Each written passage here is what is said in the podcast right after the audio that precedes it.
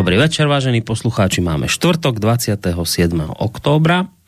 A vy krátko po 18. hodine 30. minúte, ak ste si nás teda naladili, tak počúvate samozrejme naživo reláciu pohľady. A to hovorím preto, že naživo zámerne na to dávam dôraz preto, lebo keďže vysielame naživo, tak samozrejme budete sa môcť do priebehu tejto relácie zapojiť aj vy. Kontaktné údaje vám samozrejme pripomeniem, ale ešte samozrejme skôr ako budete sa prípadne zapájať, tak iste vás na úvod zaujíma, že vlastne aká téma dnes večer bude v tejto relácii. A to nezaujíma len vás, ale aj mňa samotného. Ale aby sme sa vôbec k téme mohli dostať, musíme sa najskôr dostať k pravidelnému hostovi, takému, ani možno nie host, ja by som to skôr povedal takému môjmu spolu moderátorovi, spolu kolegovi, spolu parťákovi v tejto relácii v podobe Michala Zajdena, evangelického farára a historika, ktorého týmto vítam. Dobrý večer vám Dobrý prajem. večer. No, e, takže tému chceme vedieť. Téma nás zaujíma, už ľudia vedia, že teda už sme skončili veľký seriál reformačný, ten sa uzavrel, už teda minulou témou sme to naznačili, že tuto sme už skončili. Tak čo dobrého nám prinášate tematického dnes? No, skúsime, skúsime, uvidíme, nakoľko to vyjde e, časti, takú cestu, slo- e, nazval som to, že cesta k slobode. Hm. To znie zaujímavo na prvé počutie. Uh, áno, že? To je také, a dokonca chystáte seriál, som z toho vyrozumel. Uh, taká, z tej prvej taká chytlavá, chytlavá, chytlavá vec, nie? Taká chytlavá veta. A uh, ja to pokúsim sa uh, hovoriť o dejinách izraelského národa. Uh, pretože ten národ je proste nesmierne zaujímavý, milovaný, nenávidený, prešiel si, má 4000 ročnú históriu, prešiel si teda rôznymi peripetiami, cestami a zdieľal všelijaký osud, je okolo neho veľa tajomná, veľa konšpirácií, samozrejme tým, že tí Židia sú teda roztrúsení po celom svete, tak samozrejme vzbudzujú rôzne emócie v ľuďoch, dobré, zlé, všelijaké na jednej strane priniesli veľa dobrého pre svet, ale samozrejme aj veľa zlého. To samozrejme patrí tiež k ním, k ich dejinám. A tak uvidíme, čo z toho bude. Ale to, čo chcem povedať, nie mi ako o samotné tej dejiny Izraela alebo žid, židovstva, mm. pretože to je veľmi komplikované, keďže, keďže vlastne 2000 rokov žili mimo svojej krajiny, takže to by musel človek mapovať, ako žili v tých jednotlivých krajinách. Ale ten, taký ten biblický pohľad, viete, že prečo si ich Boh vyvolil, aký mal s nimi zámer a aké z toho vyplývali konsekvencie. Mm. Takže, takže ani tak, možno že, možno, že teda bude to reč o izraelskom národe v starej zmluve, ale e, v podstate chcem povedať, že to bude reč o nás. No práve to rozmýšľam, že či práve na pozadí tohto veľkého príbehu židovského chcete niečo naznačiť Biblia, do tých Biblia čias. totiž tá je stará zmluva, aj keď hovorí o dejinách Izraela v podstate, tak hovorí o, o mojich dejinách, o mojom živote, o tvojom živote individuálnom, o živote náš, uh, uh, moje, mojho, moje rodiny, mojho spoločenstva, môjho národa, nášho národa. Uh, a sú to veľmi zaujímavé konsekvencie, ktoré z toho vyplývajú, také doťahovačky, ktoré sa z toho dajú povedať. Samozrejme, aplikácie, ktoré z toho potom vyplývajú, alebo aj tie životné postoje, ktoré, mm-hmm. ktorým sme vyzývaní, aby sme ich zaujali proste. Tak uvidíme, no. Uvidíme. Že teda, keď pochopíme ten príbeh Izraelcov, tak môžeme si z toho niečo zobrať do dnešných čias? Pochopíme príbeh starého Izraela, ako je opísaný v Biblii a tú cestu, ktorú oni prešli, a ten zámer, ktorý Boh s nimi mal a ako oni teda viac menej aj tak zlyhávali väčšinou, tak e, myslím si, že, že môže nám to pomôcť, aspoň niektorým, samozrejme, kto chce počúvať a kto sa chce zamýšľať, lebo je to troška aj o premýšľaní, hmm. pochopiť možno, že jeho vlastnú cestu. No uvidíme. Hmm. Ale ak sa to nebude... Ale znie to lákavo na prvé počutie. Uh, ak to, je to taká, pre mňa taká zaujímavá téma, pretože je, je, to, je to také sklbenie teológie a histórie trošku. A tak uvidím, či sa mi z toho podarí niečo vyťažiť. No.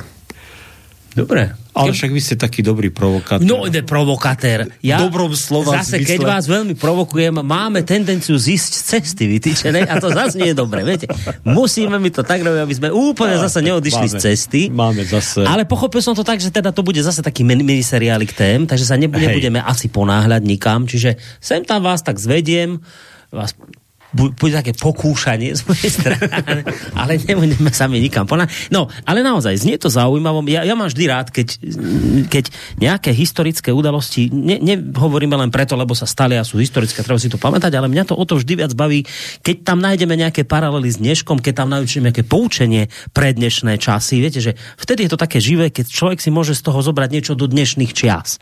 A tak som to pochopil, že takto to nejakú zhruba máte vymyslené, takže takto by sa mi to celé Nejako sa mi to tak tvorí, lebo, lebo, lebo ja samozrejme nemám to napísané, tak ako som nemal napísané tie dejiny našej cirkvi. Človek má niečo v hlave, samozrejme, niečo si samozrejme premyslím, pripravím, ale e, vlastne ide aj o to, že naozaj tá Biblia e, hovorí, e, keď si ju človek správne číta a keď vie, ako si ju má čítať a, a ako sa má na ňu hľadieť, ona je proste aktuálna. A preto aj tie dejiny toho starého Izraela, ktoré sú opísané v Biblii, sú aktuálnymi dejinami dnešných dní a nás a nášho národa, na, našej doby proste. To je tak. No a toto mi povedzte, to hne, už ma hneď berie na otázku, nemôžem inak, lebo zaujímavé, vravíte, keď správne čítate Bibliu, a čo to znamená správne čítať Bibliu? Bibliu správne čítať e, znamená, je to e, odpovede paradoxne veľmi jednoduchá, že čítam si ju ako, ako Boží odkaz pre mňa, pre môj život, ktorý, má, e, ktorý je, že je to Boží smerovník pre môj život, teda ako mám žiť, ako sa mám správať a ako mám e, proste jednať. Toto je, toto je vlastne to správne čítanie Biblie.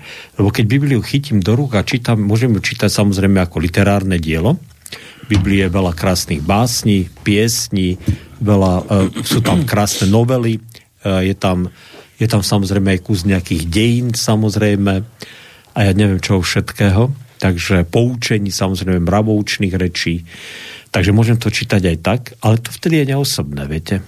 A, takže možno, že, možno, že a môže to, však keď to niekto takto číta, nech sa páči, však to je, nie každý je veriaci a nie každému je uh, samozrejme náboženská viera proste vlastná, takže napriek tomu je aj tak dobre si čítať Bibliu aj ako literárne dielo, pretože je to veľkolepá zbierka teda ľudskej a Božej múdrosti, takže samozrejme áno, prečo nie, ale e, možno, že e, keď e, budem tieto, tento príbeh starého Izraela hovoriť, tak možno, že tým vlastne aj poviem, aj keď to nepoviem priamo, ale možno, že bude z toho cítiť, že ako ja, e, čo ako mne, ku mne hovorí vlastne Biblia. No, no ja som tým chcel naznačiť len to, a to teda nemyslím vôbec nejak kriticky, len ako vec faktu, Ľudia. že ono to nie je ľahké čítanie. Zase Bibliou čítať a chápať, čo tam je napísané, nie je to jednoduché, lebo keď už pre nič iné, tak len preto, že teda táto kniha bola písaná kedysi veľmi dávno, ľudia v tej dobe mali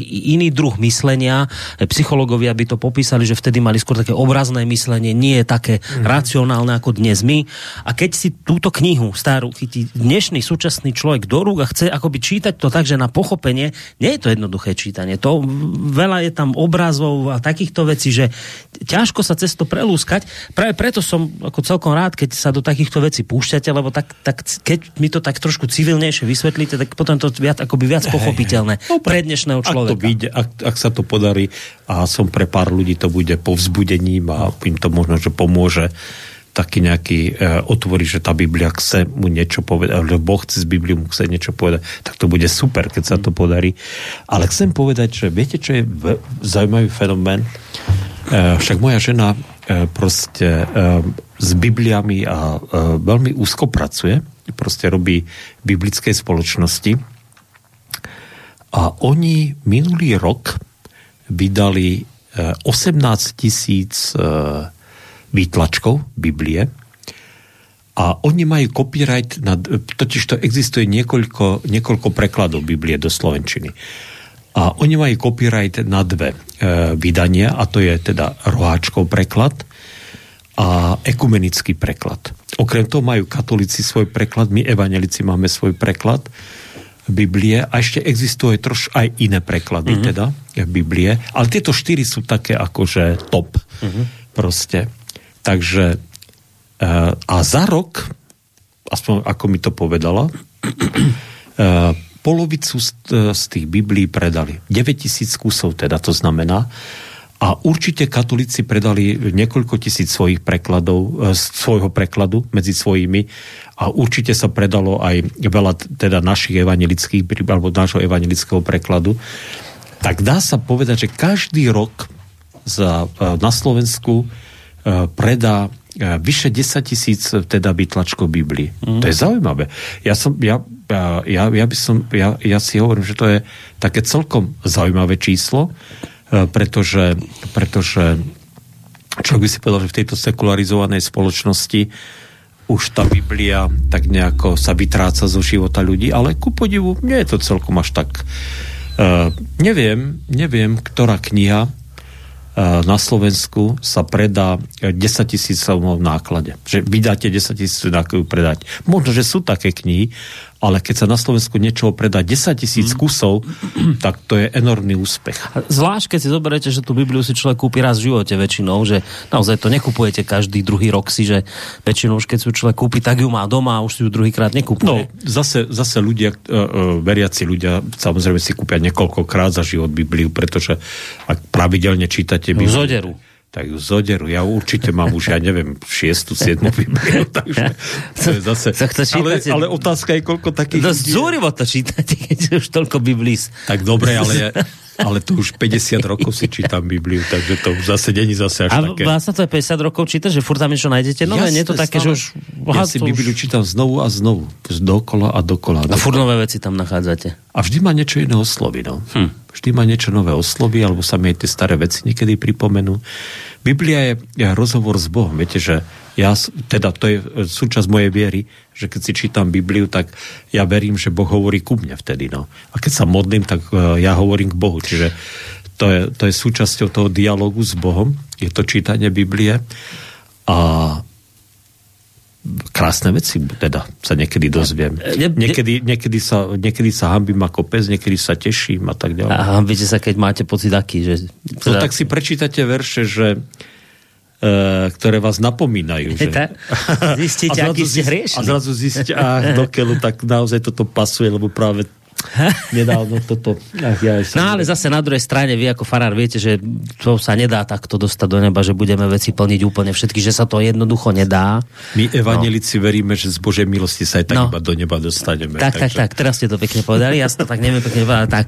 Čiže to však nakoniec no. bude aj reformácie, takže možno dobre, že toto znovu výročie reformácie v pondelok. No. Takže dobre, keď sa to No povie. a ešte jednu vec, ale neberte to, že vás nechcem pustiť k téme, len teda ten, ten, ten, ten preklad evanielický a katolický dosť odlišný? Nie, nie, nie. Nie? Nie, nie. Samozrejme, že nie. To je...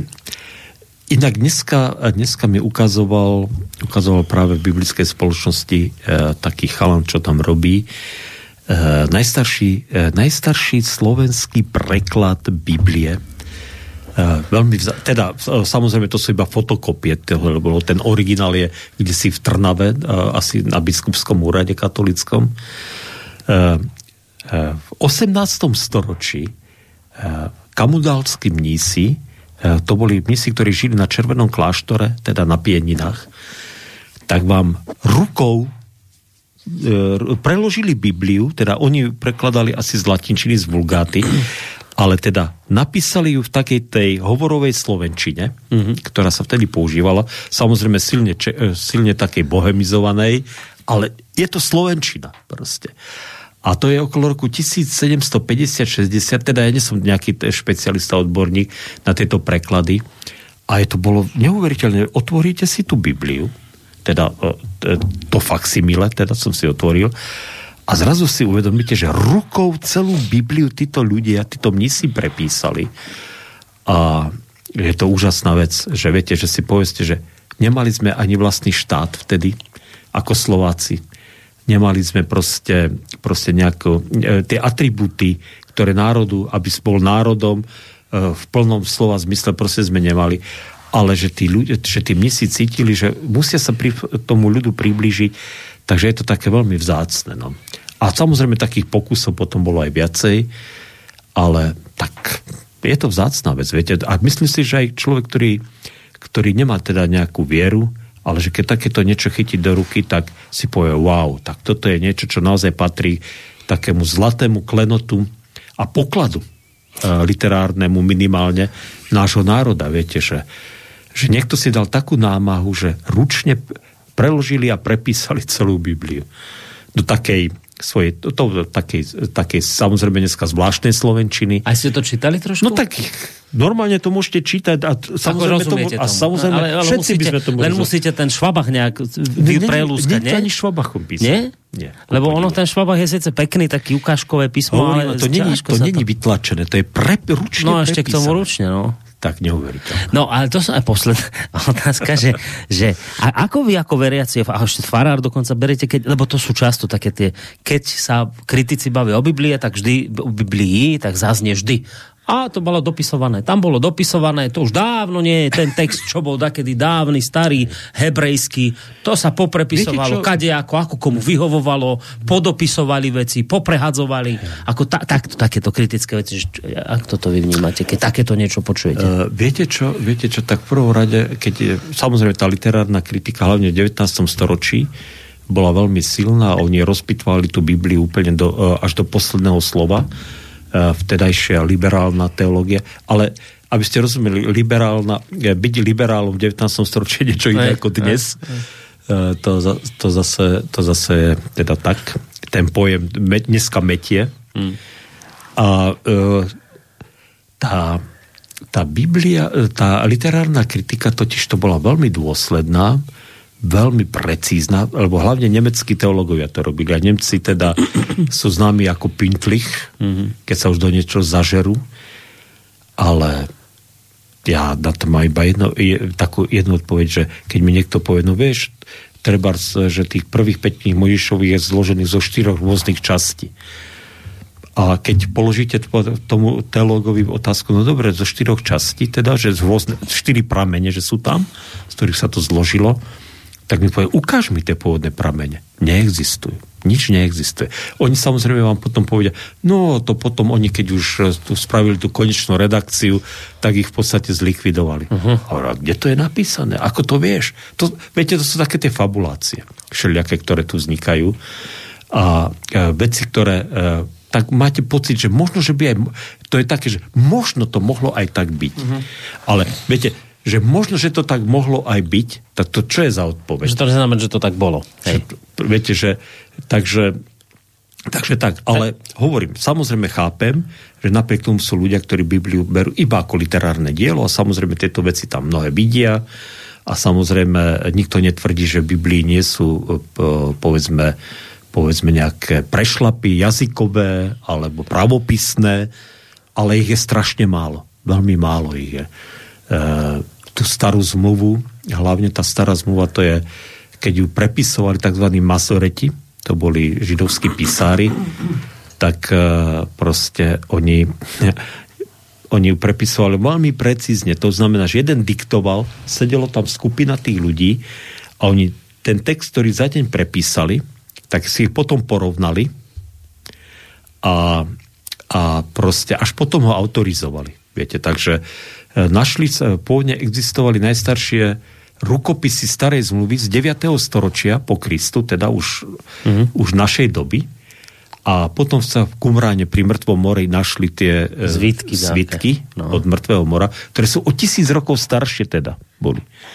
A keď porovnávali ten text, tak zistili, že je úplne autentický, že je úplne rovnaký. Či, či tie zvítky od mŕtvého mora sú z akého obdobia teda? Z prvého storočia pred Kristom. Čiže nejakých 100 rokov po jeho smrti? To pred. Ešte pred dokonca Kristom. pred. A ja to sa bavíme o starej zmluve. Aha. O starej zmluve. Jasné, čiže ešte... Takže rozumiete, to sú, to sú neuveriteľné veci, viete, keď si to zoberiete, že, že tá precíznosť pri prepisovaní biblického textu bola veľmi, veľmi pri, eh, precízna a hovorím, nie, že by sa tam nenašli nezrovnalosti, ale sú nezanedbateľné a väčšinou teda ani nemajú nejaký nejaký, nemenia zmysel proste toho textu. No, zase kritik by vám povedal, aké, že nezanedbateľné. Že to je presne to, čo nám vadí kritikom, že veď však tá Biblia si odporuje vo veľa veciach, je, nie, niečo povie starý zákon, inak to povie nový, však v starom zákone máte Boha takého, tam krv tečie, strieka všade, to je horor. A v novej zmluve milujúci pán Boh netrestá niečo, že tam skôr toto ľuďom vadí, že, že teda... Keď pôjdeme touto cestou slobody, e, ktorú Boh ponúkol izraelskému národu a ponúkajú aj nám, tak môžeme, e, prejdeme aj tieto veci, že prečo tak e, mohutne striekala krv starej zmluve. tak dnes ste mi naznačili, že už mohli konečne tej Nie, nie, nie. Ja iba... Nie, môžete, tak, Opatrne mi to naznačili. Nakoniec môžeme mať celú, celú, celú nie, dnešné pohľady iba ako taký no, prípravný vstup. Zahrievacie kola, ako keď taký, máte taký, ako Nemci hovorí, taký Einleitung, taký úvod. Proste, Áno, úvod do problému, nultá relácia v rámci nášho seriálu. To je tak, ako keď máte Formulu 1, ide to zahrievacie kolo, aby gumy zohriali, tak to máme za sebou. Aby mohli... No nič, poďme na tú tému, samého ma to naozaj zaujíma. Tak čujme, čo ste si teda pripravili.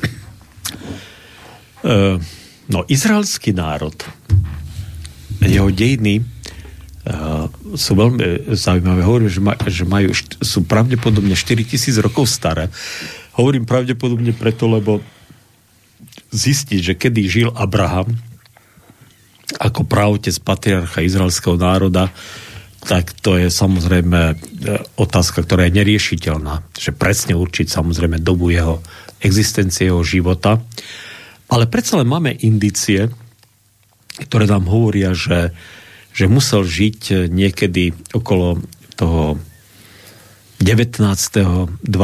storočia pred Kristom, teda niekde v rozmedzi takých rokov 2050 až 1900 pred Kristom. Mm-hmm. A keď sa niekto spýta, že prečo, tak uh, tá odpoveď je, že uh, ten opis jeho spôsobu života, tej morálky, ktorá vtedy panovala, mm-hmm. spôsobu, akým uh, jednali, obchodovali, a čo považovali za dôležité, povedzme, že čo bolo aj súčasťou ich majetku a bohatstva, tak e, proste zodpoveda, keďže dneska už ten archeologický výskum samozrejme postupil e, milovými krokmi od toho 19. storočia, odkedy vlastne už vieme čítať klinopis a vieme čítať aj egyptské hieroglyfy, tak samozrejme vieme e, o tej dobe oveľa viacej, ako sa vedelo v minulosti. A vieme, že korešpondujú mnohé tie povedzme, právne predpisy a právne normy z tej doby korešpondujú s tým, čo je opísané v Biblii. Tak preto teda asi tak. Aha. No a tá postava Abrahama, samozrejme pre mnohých taká iba mýtická postava, pre nás teda reálny právotec, aj pre Židov, samozrejme reálny právotec ich národa, tak to bol e, podľa biblického príbehu, to bol e, ešte jeho otec Terach, odišiel z Úru v Chaldejsku. Uh, jeden anglický archeológ, ja to meno neviem presne, ja dnes som angličtinár, Volej, myslím, že Volej, Volí, uh-huh. možno sa uh, číta to jeho meno, uh, vykopal začiatkom 20. storočia Úr.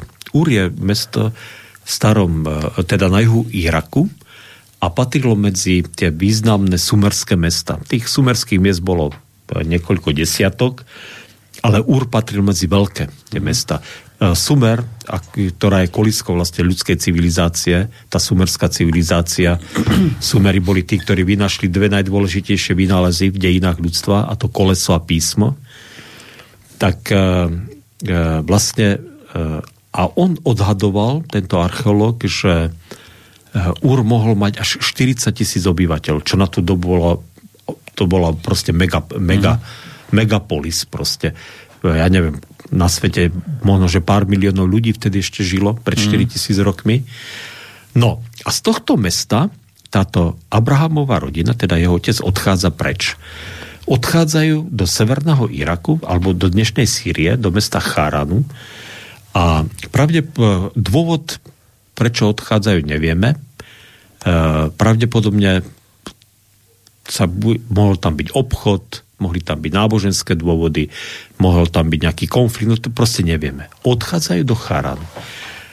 To je mesto teda v, tom, eh, v tom, tej severnej Mezopotámii a Abraham, keď mal 75 rokov, tak počul Boží hlas, ktorý mu hovorí, nechaj tak svoje príbuzenstvo, nechaj tak celú svoju rodinu a odi do krajiny, ktorú ti ukážem. A ten Abraham sa zdvihne, zobere svoju ženu, zobere svojho synovca Lóta a odchádza preč.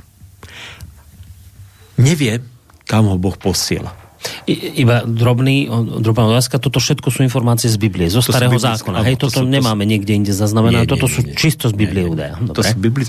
E, zo staré, e, z mimo biblických prameňov vieme, že Úr existoval, ako som povedal, vieme, že aj to mesto Charan existovalo. Mm-hmm. Dokonca e, vieme aj tie zákonníky, to bola vtedy na severe bola taká ríša, volala sa Mári, Márijské kráľovstvo a ten spôsob, ako Abraham žil, tak úplne a tie právne predpisy zodpovedali teda tým, uh-huh. tým zákonom z toho kráľovstva Máry.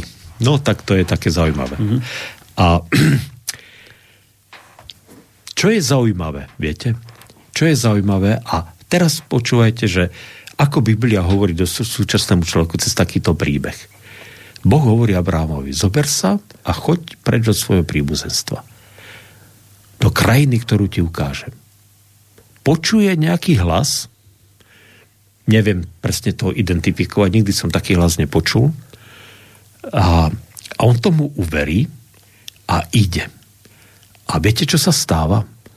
Ten človek sa vydáva na cestu, o ktorej nevie, aký, e, čo, čo, čo sa tam všetko udeje, ale pocíti vo svojom srdci, že ide tou správnou cestou že ide teda cestou, o ktorej, kde je veľa neznámych, kde je veľa neznámych, ale e, počuje ten hlas, ktorý mu hovorí, že tam pôjdeš a tam z teba urobím veľký národ. A tomuto my hovoríme, že sa vydal na cestu slobody. Prečo na cestu slobody? Pretože, pretože on odchádza a dôveruje niekomu, kto stojí nad ním o ktorom on vidí a vníma ho ako veľmi silného. A mu verí. Dôveruje mu a nepochybuje, že to čo, to, čo mu ten Boh zasľubuje, že to je niečo, čo je pre ňo absolútne dobré. A touto cestou sa teda vydáva a ide, prichádza do Kanánu. Viete, dneska prísť zo Sýrie do Izraela, e, zo severnej Sýrie, do, niek- do, niekde do centrálneho Izraela, teda do stredu Izraela, je samozrejme záležitosť veľmi krátkej doby. Aj keď sú tam všelijaké konflikty, ale to spravíte veľmi rýchlo. Hlavne viete, odkiaľ idete a kam idete. Mm. Vtedy on vedel, odkiaľ ide, ale nevedel, kam ide. On nepoznal proste tú situáciu, nevedel, čo to je za krajina, akí ľudia tam žijú, nič nevedel, ale má absolútnu dôveru Bohu. No a teda tam príde a teraz zažíva tam rôzne všelijaké udalosti ten Abraham, a žije ako e, vlastne beduínsky šejk. Beduínsky šejk je človek, ktorý je, má pod sebou nejakých ľudí, má pod sebou, e, ale má teda obrovské stáda oviec, ja neviem, dobytka a to je jeho bohatstvo, ktoré on má. Je to pastier, je to proste kočovník, domát. Takže tí, tí prví Izraelci boli obyčajní beduíni v podstate. E, to boli tak, takže to, to neboli žiadni nejakí civilizovaní ľudia. Ale má túto vieru a Boh mu hovorí, túto krajinu dám tebe a tvojim potomkom. Je tam veľmi zaujímavý príbeh o tom, že Abraham mal 75 rokov. Nemal ešte deti. Potom o 11 rokov splodí syna, e, lebo jeho žena, keďže už je stará, mu dá svoju slúžku, čo vtedy bolo legál, legitímne za ženu. No, je to také trošku zvláštne, no. Áno, ale to boli, to boli te, vtedajšie maniere. Mravy boli. Mravy. Také, On si nevybral tú služku. Tá jeho žena si vybrala, tú, mu dala mm. tú služku, pretože podľa tých zákonov tej doby e, to dieťa bolo jej. Proste, no. A to tiež je v súlade s mimo biblickými správami, o ktorých vieme, že v tej dobe to takto mm-hmm. fungovalo. Že to bol bežná prax. Mm. Napriek tomu sa mu narodí syn, s tou jeho legitímnou ženou, keď má 100 rokov a tá jeho žena Sara má 90. Tak to sú už bože zázraky, to už je iba záležitosť viery. No, ale čo je zaujímavé, že e, keď, sa bavia, keď sa bavia teológovia alebo aj historici, cirkevní historici v podstate, tak by som to definoval, o tom, že kde sa dá položiť ten zrod izraelského národa. Že kde je ten bod. Že či je to v tom povolaní, či je v tom narodení toho Izáka, že teda už má potomstvo, tak to sú všetko také veci, ktoré môžeme prijať a akceptovať. Ale, ale myslím si, že najsprávnejšiu odpoveď na to dávajú niektorí rabíni, pretože pre nich je to samozrejme emocionálna a citová záležitosť oveľa silnejšia ako pre nás. A oni hovoria, že izraelský národ vznikol vtedy, keď Abraham kúpil hrobku pre svoju ženu Sáru, ktorá zomrela. A keď som sa s týmto názorom prvýkrát stretol, tak som nerozumel, že mm. prečo? No, je to také zvláštne, no. Že... že prečo práve, keď kúpi Abraham hrobku pre svoju ženu, ktorá zomrie. A odpoveď je jednoduchá. Taká typická židovská podľa mňa, pretože v tej chvíli sa stal majiteľom pôdy e, v zasľubenej krajine. Chápete? On úplne legálnym spôsobom za veľmi veľké peniaze kúpil od domorod, jedného domorodca, ktorý tam žil, e, volal sa Efron, kúpil proste e, jaskyňu, kde pochoval Sáru, ale aj s poľom. Tam ne, neviem, koľko mm-hmm. toho poľa bolo. Mm-hmm neviem, či to je v Biblii presne napísané, zaplatil za to 400 šekelov striebra, čo bolo asi celkom veľká súva. A v tej chvíli sa Abraham stal spoluvlastníkom Svetej Zemi teda Izrael. Ako akým to patrilo aj jeho žene, tak dovtedy sa to nerátalo? O, dovtedy tam nič nevla... On žiadnu pôdu tam nevlastnil dovtedy, chápete? Žiadnu pôdu, uh, on tam síce pásol tie svoje stáda, furt sa musel tam dohodnúť s tými ostatnými šejkami a ja neviem, s tými domorodcami, že kde to môže robiť, kde, ta, kde môže žiť. Ale nič tam nevlastnil. Nič. A prečo to začal vlastne, keď ona zomrela? Pretože, pretože sa rozhodli ju pochovať nejakým dôstojným spôsobom, že niekde zahrabať. No, teraz to možno... No dobre, to rozumiem, no ale tak tým, tým, že niekoho tam pochováte, to ešte neznamená, že je to vaše zrazu územie. Hovorím opäť, on to, tú jaskyňu, kde ju pochoval a to pole kúpil. Ja to kúpil ako po jej smrti, že aby ju mal kde smrti, pochovať. Aby ju mal kde pochovať. Aha, rozumiem. Že ju kúpil. Hm. Čiže to kúpil po jej smrti, rozumiem. Kúpil to pre svoju ženu a samozrejme s tým, že tam bude pochovaný aj on a že tam budú pochovaní aj jeho potomkovia. Mm-hmm. Čiže až keď mal už pôdu, to, už až to, toto oni považujú, sa, že to je začiatok. To je zaujímavé. to je taký, taký, taký ten... Taký je to ten... také, áno, také, niečo v tom také, fiškálske v tom je niečo také. No ale viete, že že predstavte si, že by ste, že žijete, povedzme, v Banskej Bystrici, zase má to svoju logiku a predajmete si tu, teda získate tú prácu, predajmete si tu nejaký byt alebo, alebo dajú vám nejaký, nejaké ubytovanie, tak nie, stále nie ste tam doma. Hej. Vy ste doma... až tedy, keď kúpite doma, už máte tam doma, alebo, alebo pôdu. Alebo ten byt, keď hej, si kúpite. Keď už niečo tu máte svoje. Tak byt alebo pôdu, mm. viete, že už tam môžete zasadiť stromček, už tam môžete pokosiť. Mm spaliť listy, ako sme hovorili pre reláciu, nemôžete, ale... ale... ale je to už vaše, proste niečo mm. vaše, no. Čiže ja nie som ešte Bystričan, lebo my, to nič, my tu nič inak Bystrici nevlastní. No? Nehnuteľný majetok Bystrici tak my nemáme, no. no. To je, no ale to už je... Takže, chápete? Viete, že by ste takú jaskyňu tu kúpili? Nejaké diery sú tu hlavne v Pršanoch. Som už aj bol, ale aj, aj pod, e, pod týmto no, je, pánským no, dielom. Aj ona je však uh, harmanecká jaskyňa. Je to niečo. Ja harmanecká jaskyňa. A jaskyňu môžete Ale Neviem, to zase nebudete bystričan, harmančan. No. Nič, dobre.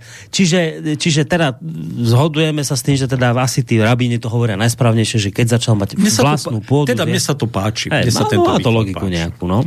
Mne sa tento, uh, mne sa tento, uh, tento príbeh v tomto smere páči, že mm. by vznik, že teraz už sa tu sa to zač- odtiaľ to sa začali dejiny. On aj naozaj zomrel, ten Abraham, tam bol aj potom jeho synové Izmaela, Izmak tam pocho- Izak pochovali, potom tam bol Izak pochovaný, aj Rebeka a nakoniec aj Jakob, aj jeho žena, e, tá E, prvá, alebo tá staršia žena Lea, boli tam pochovaní. A tak on bol očividne vitálny, keď ešte v stovke teda no. dieťa. A, a on potom koľko mal, keď zomrel?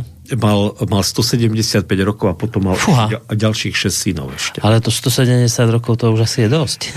to sa mi, to sa mi vidí, že to ani nie je možné, hádam toľko. Nie, patriarchovia žili dlho. Samozrejme tam uh, už sa ten vek skracoval, ale treba jeho otec ešte vyše 200 rokov sa dožil podľa Biblie. Čo? On 175, Izak 180, myslím, ale Jakob už iba 147. Ja iba. Hm. A Jozef 110. A to, a to je ako, však veď to je presne naopak, nie? Však, však dávno, kedysi dávno sa ľudia oveľa menej dožívali ako teraz priemerne, však to berete stredovek, tam bol priemerný vek 30 rokov. A čo toto? Že to, to v Biblii tak píšu, že nebo máme aj nejaké dochované niečo k tomu, že také veky, to sa mi ne, ne, tu chcem byť trochu neveriaci v tomto smere. 100, 170 sa mi zdá veľa. Veľa sa vám Biologicky, že to nie je veľmi možné. No, čo vám mám povedať? E, nechám to na vašu neveru. No. ne, nebude. E, viete, kde tá jaskyňa je? Kde? Ona dodnes existuje, vie sa presne, kde je. Aj to pole, kde je je to v Hebrone. Hebron je mesto v južnom Izraeli, e, ktoré patrí vlastne na palestinských územiach je to. A je to relatívne veľké mesto a tá hrobka je obostávaná. E, tam potom v byzantskej dobe vznikol nejaký kostol a e, keď Židia sa začali v začiatkom 20. storočia vraciať do teda Palestíny, tak to boli tzv. alie, teda, že tam prichádzali tie vlny tých pristahovalcov židovských, mm-hmm. tak to opäť kúpili. Ale je to posvetné miesto aj pre moslimov, pretože Eh, ten prvý syn, ktorý mal s tou slúžkou Abraham, Izmael, tak Arabi hovoria, že to je ich pravdec. Áno, a Izmael bol podvedený Izákom dosť hnusným spôsobom. Ako? No nie je tam za tú misku Šošovice. Nie, nie, to boli... To, Čo, bol, to bolo iné niečo? To bol príbeh, to bol príbeh až Izákových synov. Je to boli až Izákovi synovia už. Ale súvisí to... Ezav a Jakob. Aha, tak to som trošku dopletol, ale teda zachránim sa aspoň tým, že súvisí to ešte s týmto. s týmto je, to v, je to v teda- rodine. Je to v, je to v rodine, ale teda neskôr sa toto stalo. Aha. No. Takže to je taký e, zaujímavý príbeh. No dobre, takže vieme, kde, kde je pochovaný Mojžiš? Nie, Abraham. A, teda Abraham, že vieme, kde... kde... Môžeš nie, nie, nie, Abraham, Abraham, to som myslel. Áno, vieme, vieme. A, aj tí no, patriarchovia, vieme. No dobré, ale nenašli sme nejaké pozostatky. Tam vás nepustia. Tam keby ste prišli, aby ste sa tam pokusili dostať, tak už neviem, či, či ortodox, super ortodoxní židia alebo ultraortodoxní židia, alebo, alebo fanatický moslim. Niekto z tých dvoch skupín by vás tam zabil. No dobré, ale je tam teda nejaké, nejaké pozostatky toho Abrahama? Sú? Nikto sa tam už 1500 rokov nedostal do tej jaskyne, chápete? A tí, ktorí to majú na starosti, ktorí to strážia, tam oni sa strážia, aby tam sa nikto nedostal. Tak tam sa nikto nedostane. Ale tá jaskyňa tam je proste hm. je obostávaná nejakým veľkým chrámom.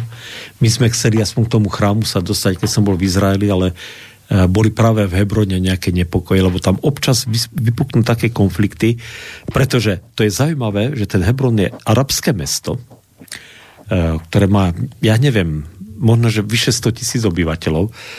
A práve okolo tej hrobky je taká osada, volá sa, že Kiriat Arba, a tam žije nejaký, nejaká skupina židov, neviem koľky tých e, e, ortodoxných židov, e, pravdepodobne ich není veľa, ale tie ani za svet stade neodídu proste.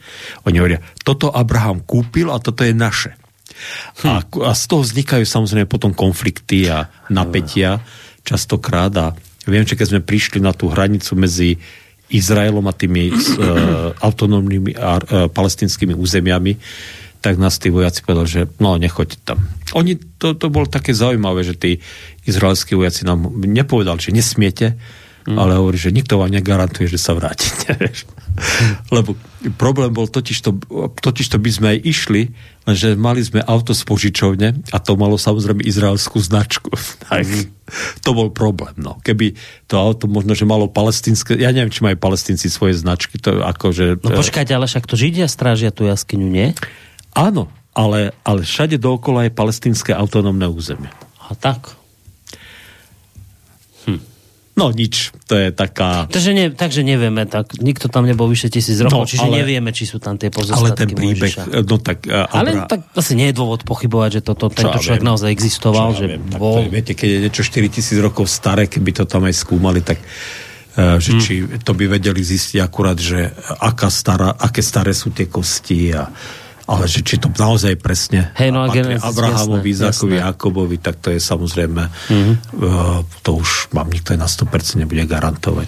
Ale Nikto vás tam... Ale vek by sme mohli z tých kostí No veď áno, áno vek, Či sa naozaj si... dožil tých 170 rokov. Jaj, to by Vede, sa dalo? Že, no ešte nejakými tými metódami sa to dá z kosti určiť vek. Že? No ale to je zbytočné, lebo oni tam vlastne nikoho nepustia, títo bojovníci nervózni. Tam to je, to je proste to. A, a vôbec riešiť túto situáciu palestinsko-izraelský konflikt, ktorý má samozrejme hlboké náboženské mm. tiež korene tak to je nekonečný príbeh, viete, mm. to akože, a je v tom samozrejme strašne veľa emócií a musím povedať, že mňa to ako stredoeurópana ako až tak veľmi zase tiež nezaujíma. Mm. To sú proste, je to iný svet, no, iný svet. ako dnešná situácia, ktorá tam je. No a ale viete, tá Biblia teda hovorí, že tí patriarchovia boli nakoniec teda ten Jakob, ktorý teda oklamal svojho brata Ezava, ale e, Ezau vlastne ľahko, svojou ľahkomyselnosťou prišiel to, o, o, o to svoje prvorodenstvo a o to právo proste byť ten prvý v rodine, pretože on bol viacej poľovníkom a viacej asi behal za ženami, ako, keby, ako by sa staral o, o to dedistvo po otcoch a zveľaďoval nejaké dedictvo. A neviem, či za ženami, lebo bol taký chlpatý celý, škaredý. No chlpatý bol, ale mal tri ženy nakoniec, no. Aha. No, ale tak vtedy to bolo normálne. Tak ale byť chlpatý a, a mať postavu Ramba, tak evidentne sú dámy, ktorí to môže pri, mohol priťahovať, no. A, no, dobre. Povedzme, ja že, to, že to sú také šikošky z Biblie. Ale taký to bol popísaný, že bol nejaký taký kožúšok, že mal na sebe, či čo, že taký nejaký celý zarastený bol. Chlpatý bol. Chlpatý bol veľmi ten ktorý, ktorý? Ezau? Ezau, no. Ezau, no a potom ho tento podviedol a za misku Šožovice mu prenechal to prvorodenstvo a teda tam sa potom udiali veľké veci. To je zase súčasť samozrejme izraelských dejín. No, no je, to, je, to, je to teda ich ten príbeh, že, že viete, a viete, čo je zaujímavé, že, že ten Jakob nakoniec, on je definitívne ten právcom toho izraelského národa, pretože už jeho synovia mali ich 12, už tvorili tie izraelské kmene. A teraz Jakob je ktorý? Jakob je ten druhý, ten podvodník. Jakub aj znamená na klamar. Je ten, čo podviedol Ezava. Ezava. Aha, áno. Ezau inak znamená červený alebo chlpatý. No, no. Čiže, čiže je od Jakuba. Chlpatý, chlpatý červený, tak to je inak zaujímavé. No. no toto nevyzerá ako jedál krásy, podľa mňa. Nie, nejako ani, ani toľko rokov dozadu, ale dobre, kto ho vie. Zas proti gustu žiaden dišputát. No, skrátka, dobre, Jakob nebol veľmi čestný v tomto smere. Taký podvodník všimte Si, všimte si, že tá Biblia to vôbec nes... Toto je zaujímavé zaujímavé. A to ešte budeme, ak teda budeme v tomto príbehu pokračovať, ešte počuť aj o iných významných e, predstaviteľov izraelského národa z Biblie, že Biblia vôbec nezakrýva to, že to neboli nejakí super, e, super zbožní a supermani nejakí. Vôbec nie.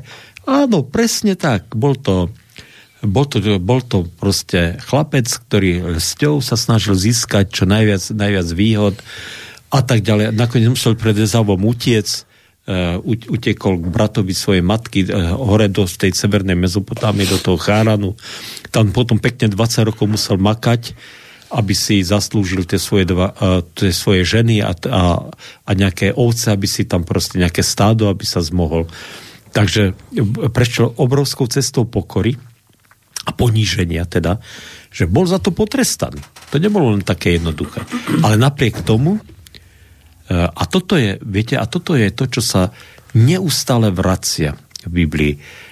Že ty síce zli, môžeš zlyhať a zlyhávaš ako človek, ale keď sa vrátiš k Bohu, tak Boh sa vráti k tebe.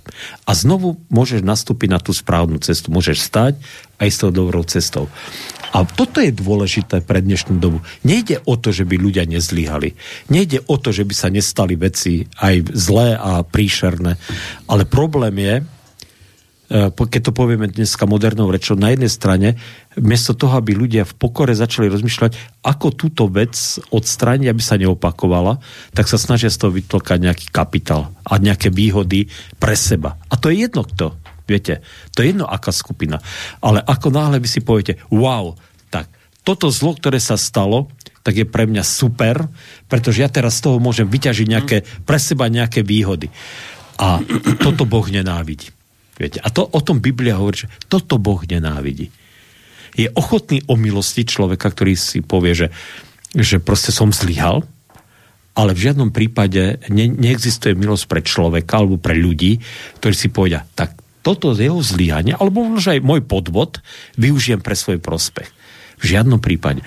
Toto není. A Biblia hovorí, že tá pokora a tá snaha zmeniť alebo, alebo, alebo priznať si svoj omyl a vydať sa opäť tou správnu cestu, tak o tej hovorí ako o ceste slobody a o tej ceste, kedy si myslím, že ja a ja a ja sa musím presadiť a moje práva a moja skupina je tá super a jedine dôležitá, tak toto je cesta zatratenia. A môžete si tam dosadiť, čo len chcete, ako len chcete. Vždy to, a vždy to, takto bude fungo, vždy to takto fungovalo a vždy to takto fungovať bude. Jakob zlyhal, ale spravil, spravil pokanie a, a proste dal, to, dal tieto veci do poriadku.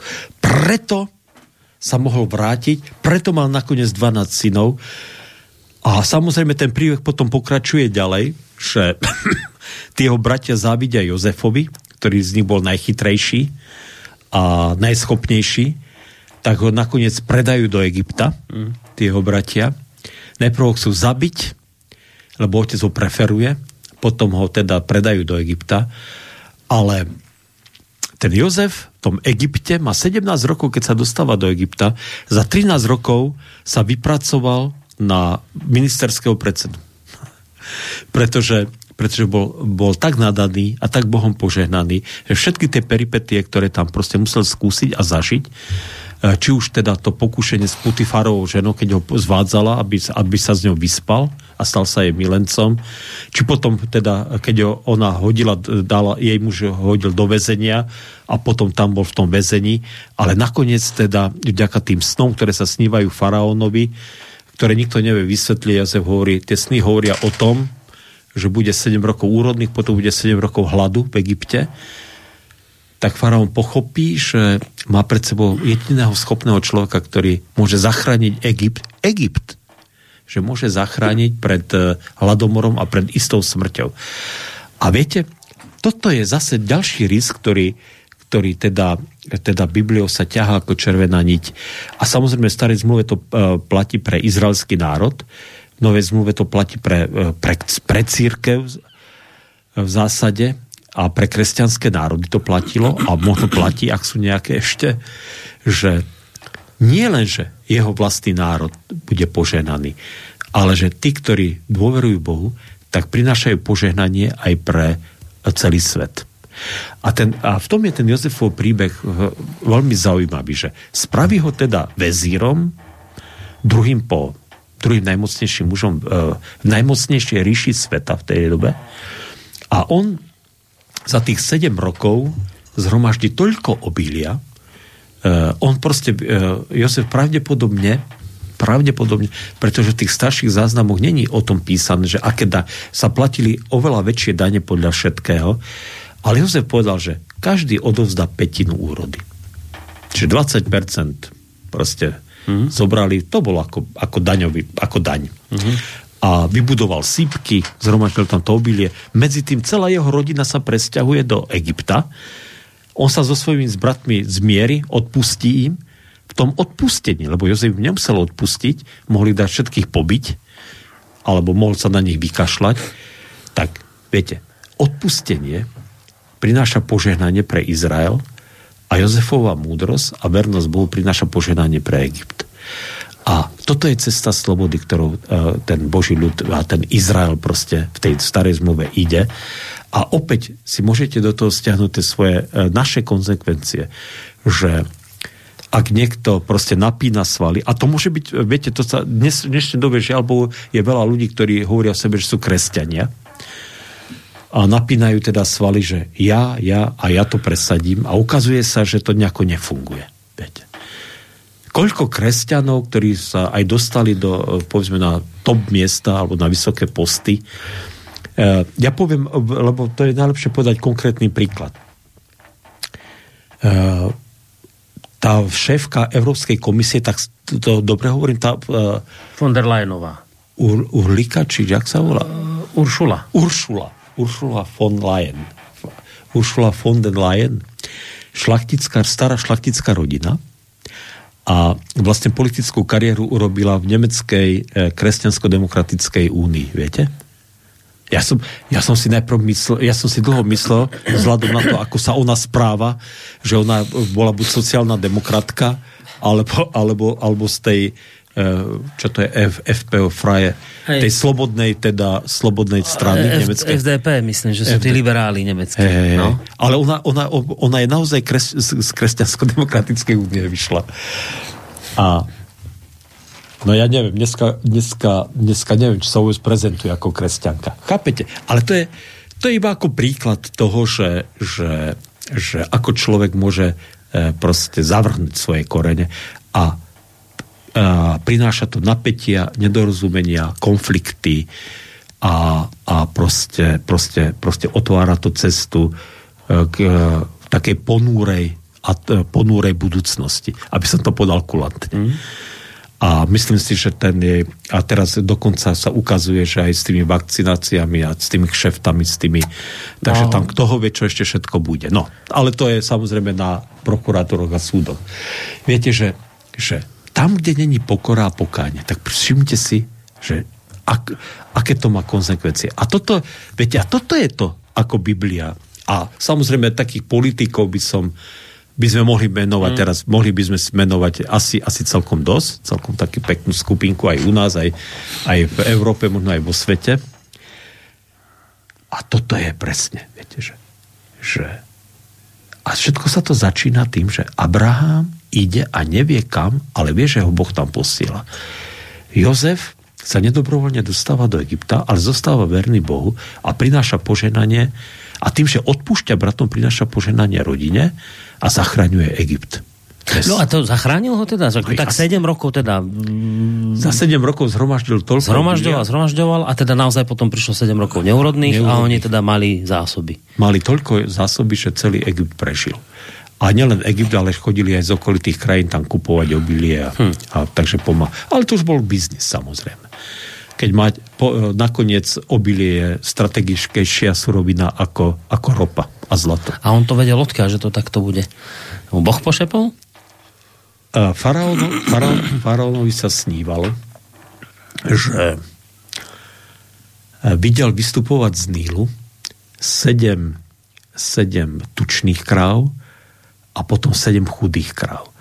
A tie chudé kravy zožrali tie tučné, ale zostali chudé. Mm. Zobudil sa, nevedel, čo to je, znovu zaspal a sa mu znovu snívalo, že videl výraz sedem plných klasov obilia a potom vyrástlo sedem prázdnych klasov. A tie prázdne klasy pohltili tie plné a zostali prázdne. A faraó sa zobudil a nevedel, nevedel, čo to znamená. Nevedel, tak si zavolal tých mágov a bežcov a bla bla bla, kňazov, aby mu ten sen vysvetlili. Mm-hmm. Nikto nevedel. A vtedy si e, faraónov čašník, ktorý bol s Jozefom vo vezení, ale bol oslobodený, spomenul na Jozefa, pretože Jozef mu tiež mal taký sen. Jozef bol vykladať snov inak. Uh-huh. Tak mu vyložil sen, že sa vráti do úradu e, toho vysokého čašníka, teda kráľovského, si spomenul na Jozefa, tak zavolali Jozefa a Jozef ten sen vysvetlil a vtedy faraón pochopil, že wow, tak ak niekto má zachrániť Egypt, tak to budeš ty. A teraz si predstavte, že nebol ani egyptian a dostal takúto obrovskú, e, obrovskú moc do rúk, teda Jozef. No. Takže tak, to je, príbeh, to je ten príbeh. Prečo Jozef zachránil Egypt? Mm. Pretože za tých 7 rokov vedel, že to príde, ten hlad, tak budoval sípky a tam zhromažďoval obilie. Hm. Existuje v Egypte jeden kanál, ktorý ide z Nílu do, e, do západnej púšte, ktorý sa volá Jozefov kanál ktorý je naozaj starý viac ako 3000 rokov teda.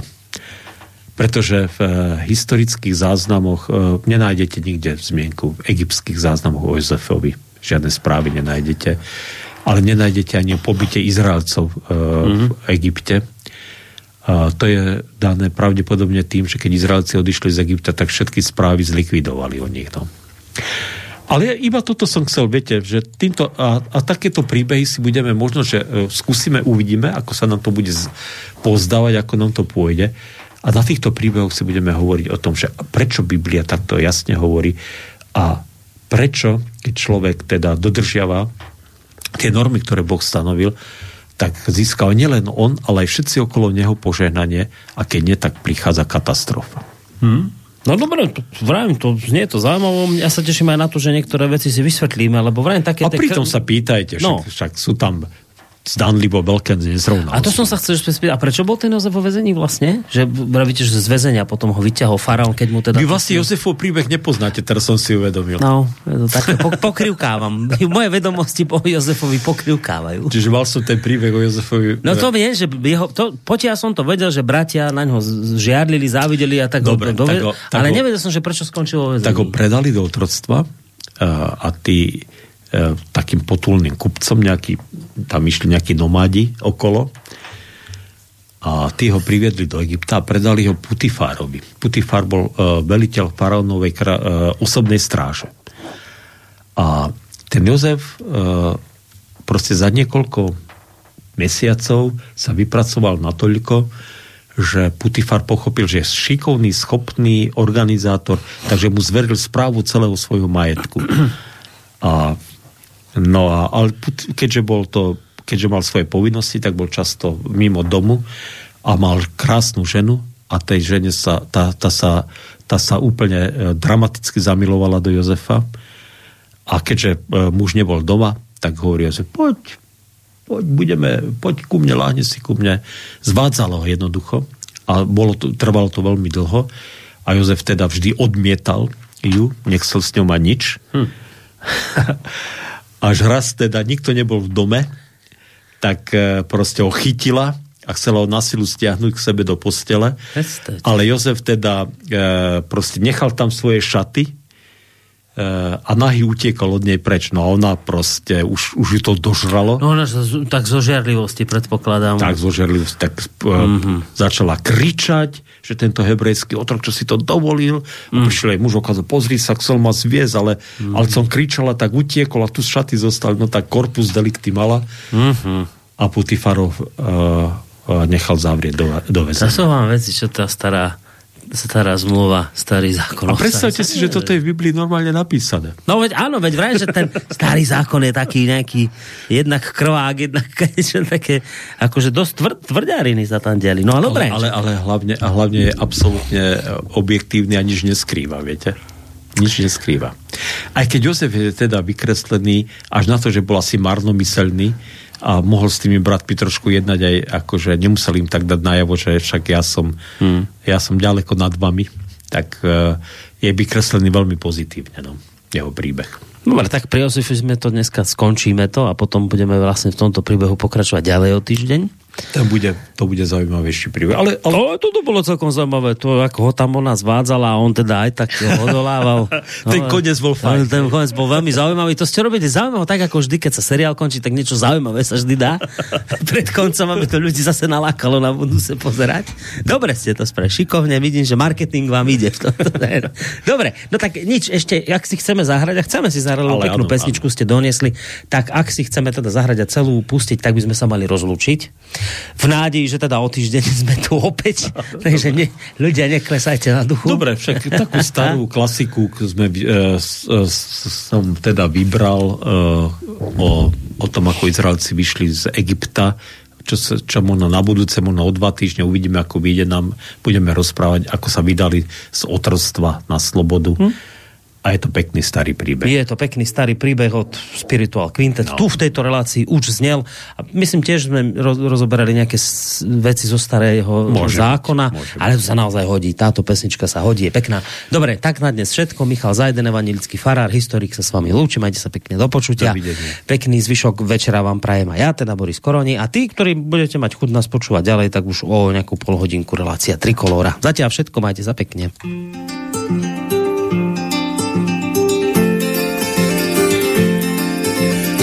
Mojžíš jednou lidu svému přišel čas, dnes noci tiše vytratí se každý z nás. Mává, mává nám všem svobodná zem. Já říkám rovnou, každý jak s tím počítá, že naše cesta ke štěstí je trnitá. Mává, mává nám všem svobodná zem. A kdo se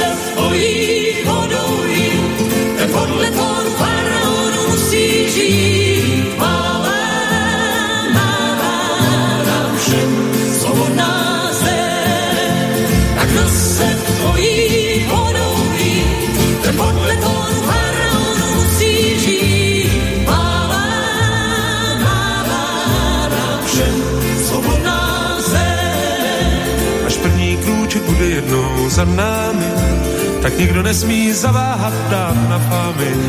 Mává, mává nám všem svobodná zem. Pak ten levandr všem potomkům ukáže, že šanci má jen ten, kdo má dost kuráže. Mává, mává nám všem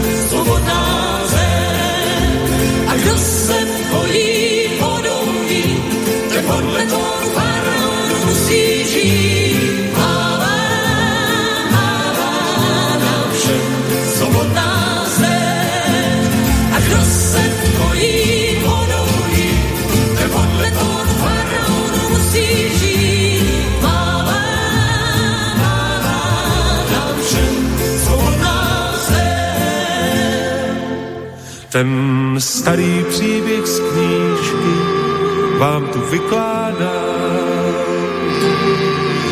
Ať každý ví, že rozhodnout se musí sám.